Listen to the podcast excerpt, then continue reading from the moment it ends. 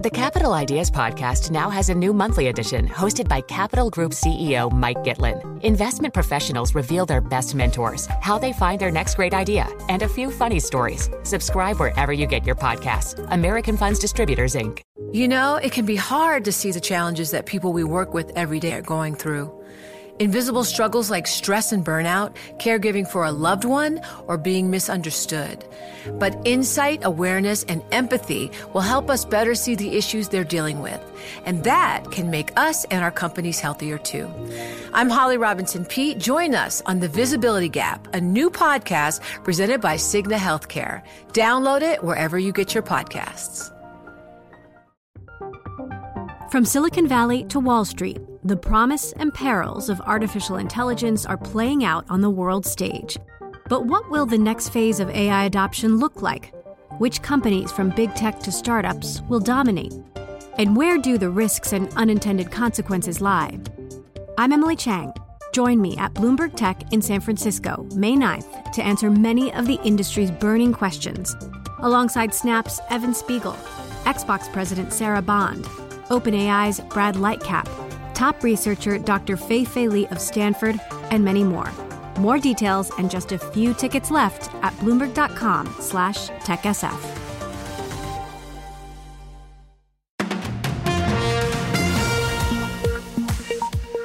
This is Bloomberg Daybreak Europe for this Friday, the 9th of June in London. Coming up today. Under pressure, the world's biggest banks pull back from hedge fund manager Crispin Odey. A first for a former US president. Donald Trump is charged over his refusal to return classified documents. Closer ties, but no trade deal. Sunak leaves the US with something, but is it enough? Meta's land grab, and getting career advice from a rom com. Those are the stories we're looking at in today's papers. I'm James Woolcock. Plus, Citi in an FX. The banking giant dismantles its foreign exchange strategy team. That's all straight ahead on Bloomberg Daybreak Europe. The business news you need to start your day in just one 15 minute podcast on Apple, Spotify, the Bloomberg Business app, and everywhere you get your podcasts. Good morning, I'm Stephen Carroll. And I'm Lizzie Burden. Here are the stories we're following today.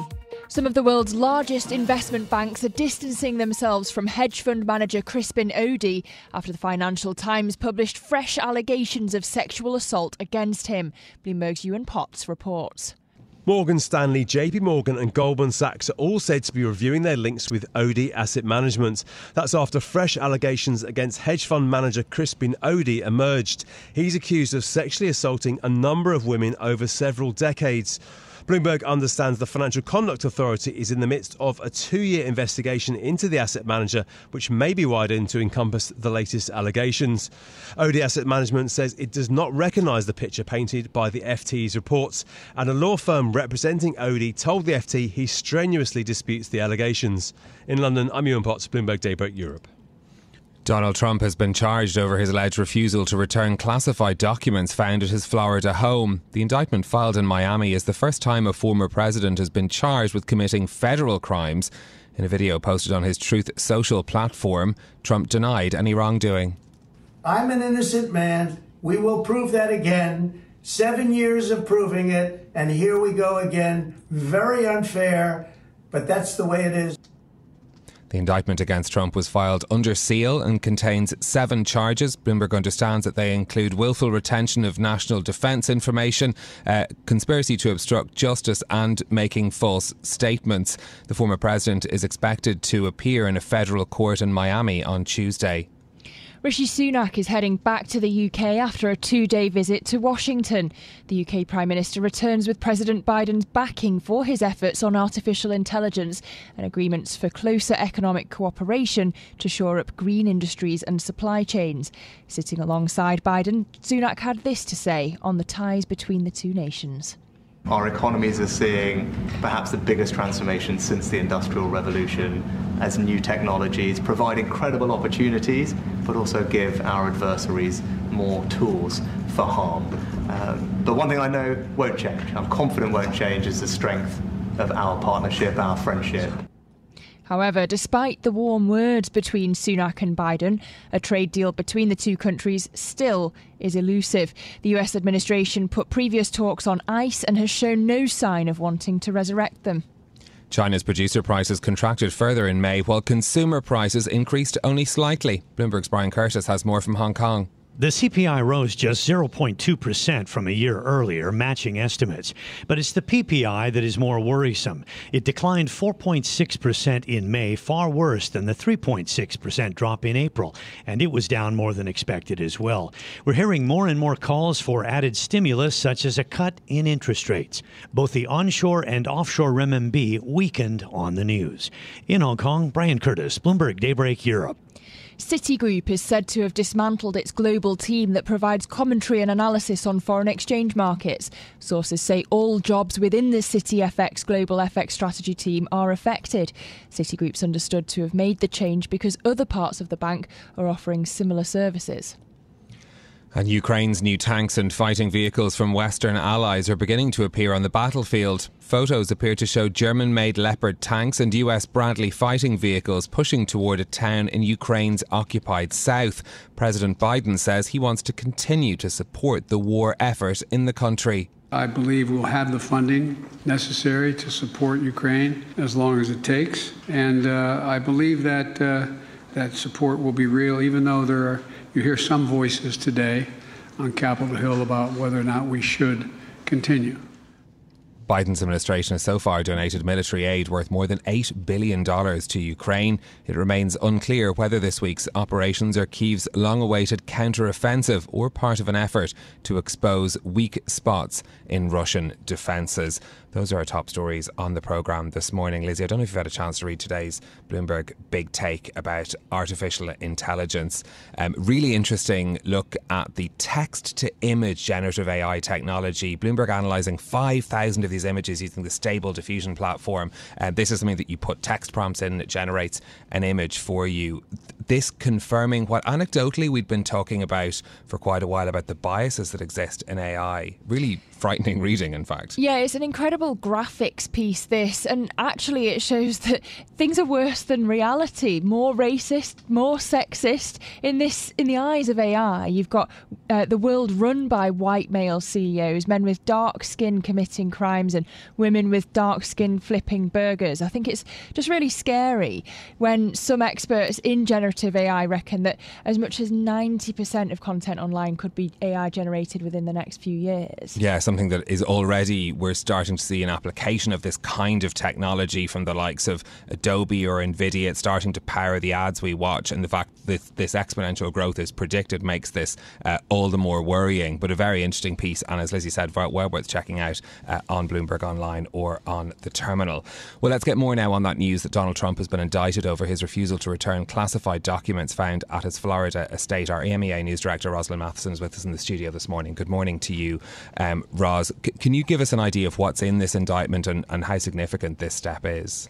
We're actually expecting to get more of the details later today when that indictment may be unsealed. What we do know is there are seven aspects to it. And what it really involves, of course, is the fact that there were multiple, multiple classified documents found scattered around Donald Trump's personal ha- houses and resorts uh, well after he ceased being president of the United States. Uh, and we know that they're related to documents around defense, security primarily, relationships with other countries, and so on. But we're expecting to hear more about exactly what that involves today. We're expecting that Donald Trump will have to show up uh, in a court as soon as Tuesday. From there, it's a bit unclear about what happens for exactly how long this might be until there is a proper criminal case against him, whether he has to appear in court while he's on the on the trail to become president again. Of course, he has uh, thrown his hat into the ring to be the Republican nominee for 2024, so it becomes at a really, really sensitive time in the political calendar, also in the US. Yeah, surely the likes of Ron DeSantis are rubbing their hands. Well, that's the thing, of course. Like he has actually used this to energise his base. Some of these cases against him, civil cases, potential other criminal cases, and he's really rallied his supporters. And he's leading at the moment in opinion polls quite some way ahead of people like Ron DeSantis, who has struggled so far to get his campaign off the ground. The question is, like, it really doesn't do anything beyond ex- energising his existing base going forward. If these cases really get murky and drag into the campaign, do you see more moderate Republicans drifting away from him and towards what seems to be a really, really big Republican field already to get that primary nomination for president in 2024? So, do you see it splintering the Republican base? Um, of course, his hardcore supporters will always support him no matter what, but does it mean that those other supporters move away to other candidates? Yeah, very interesting to get the context on that news around Donald Trump. But turning to a different story in the US that we've been watching, of course, the meeting between the British Prime Minister Rishi Sunak and President Joe Biden. Uh, they agreed to open negotiations on a trade pact during this minister this visit by the Prime Minister to Washington. But the scope of these talks falls well short of a, a free trade agreement. Um, Roz, what should we take away from what we heard from those two leaders? Where is this cooperation going to focus on and, and what sort of effect could it have? We can see there's actually quite a good relationship between Rishi Sunak and Joe Biden. They've met quite a bit in recent months. There's a bit of a natural rapport going on. So, quite clearly, the US president was trying to give Rishi Sunak something he could come back with to the UK and sell uh, to his party and to the British people. Because, of course, again, there's been a failure to get a proper sort of runway for a UK US trade agreement. And that's something that's really been promised uh, through the Brexit period and beyond. And so, you've got a bunch of deals that have been packaged packaged up into one for them to announce, you know, perhaps some greater access for British companies to get subsidies and other goodies under the Inflation Reduction Act, perhaps an access uh, for British defence contractors to US deals, and so on. And that's not to be minimised, of course, but it's not the trade deal.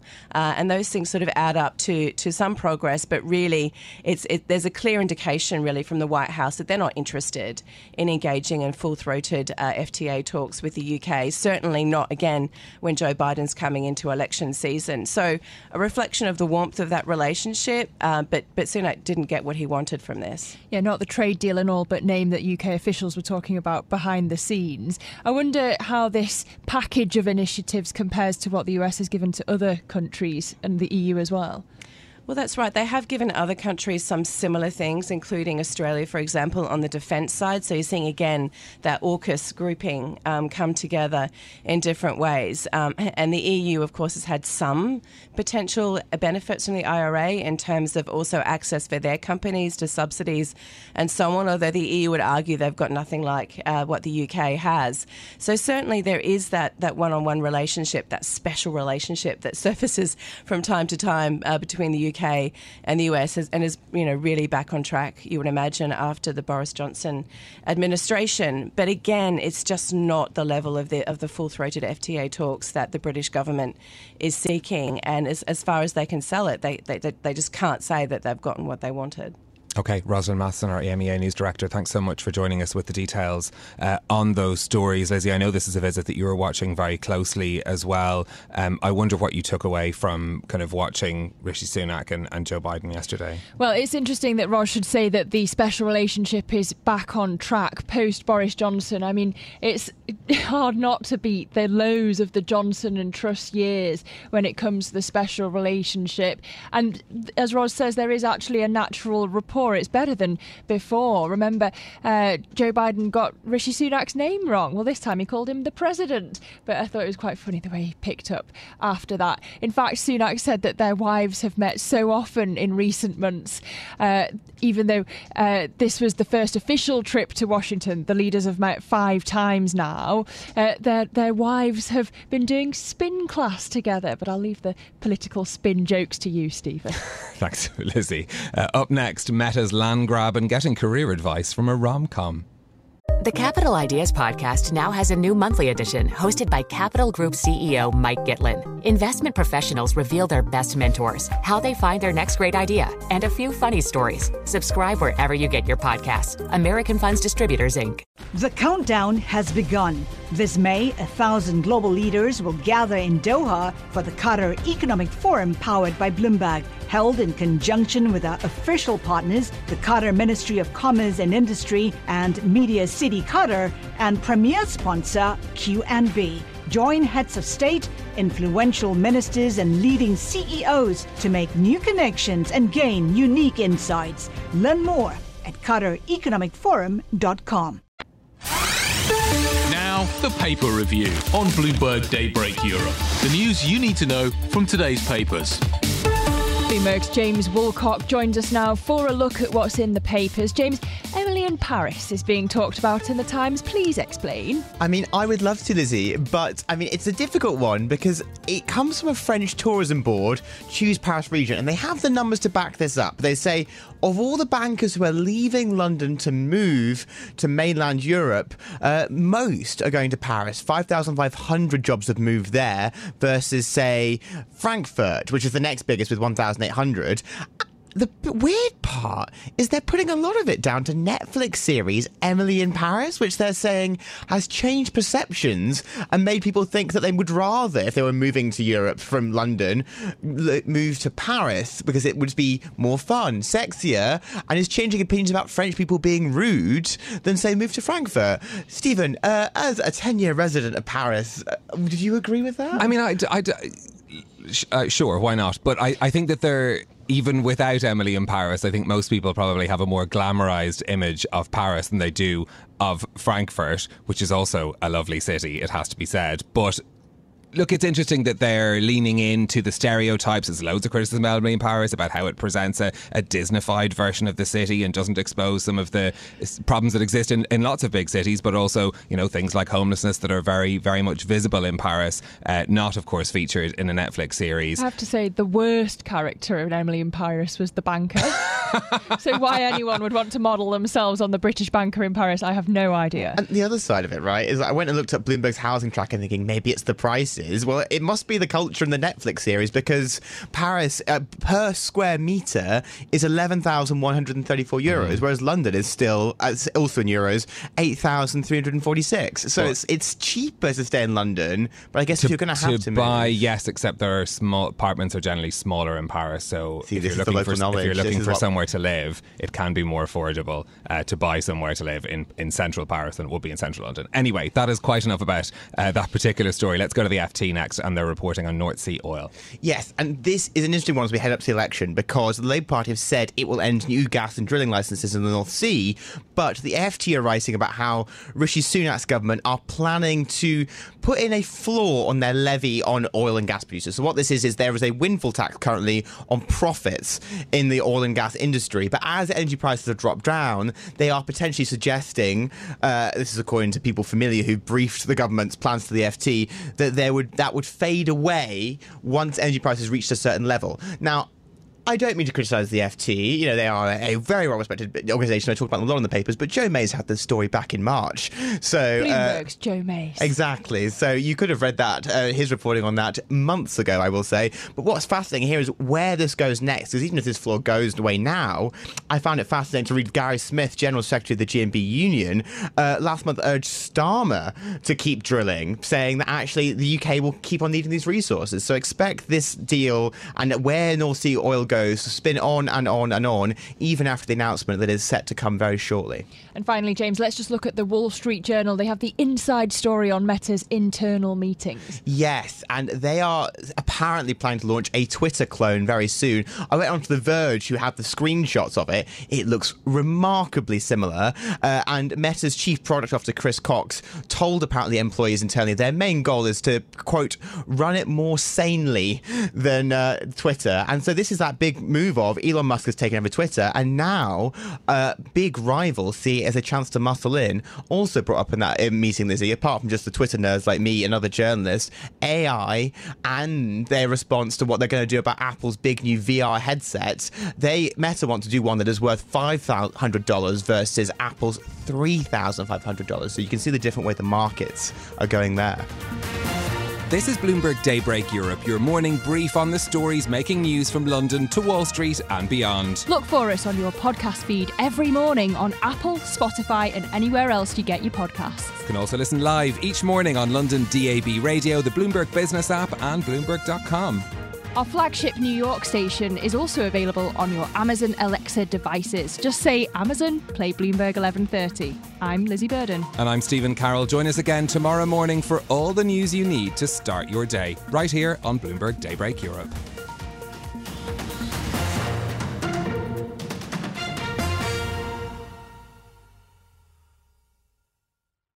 The countdown has begun. From May 14th to 16th, a thousand global leaders will gather in Doha for the Qatar Economic Forum powered by Bloomberg. Join heads of state, influential ministers, and leading CEOs to make new connections, gain unique insights, and uncover valuable opportunities in one of the world's most rapidly rising regions. Request your invite for this exclusive event at QatarEconomicForum.com.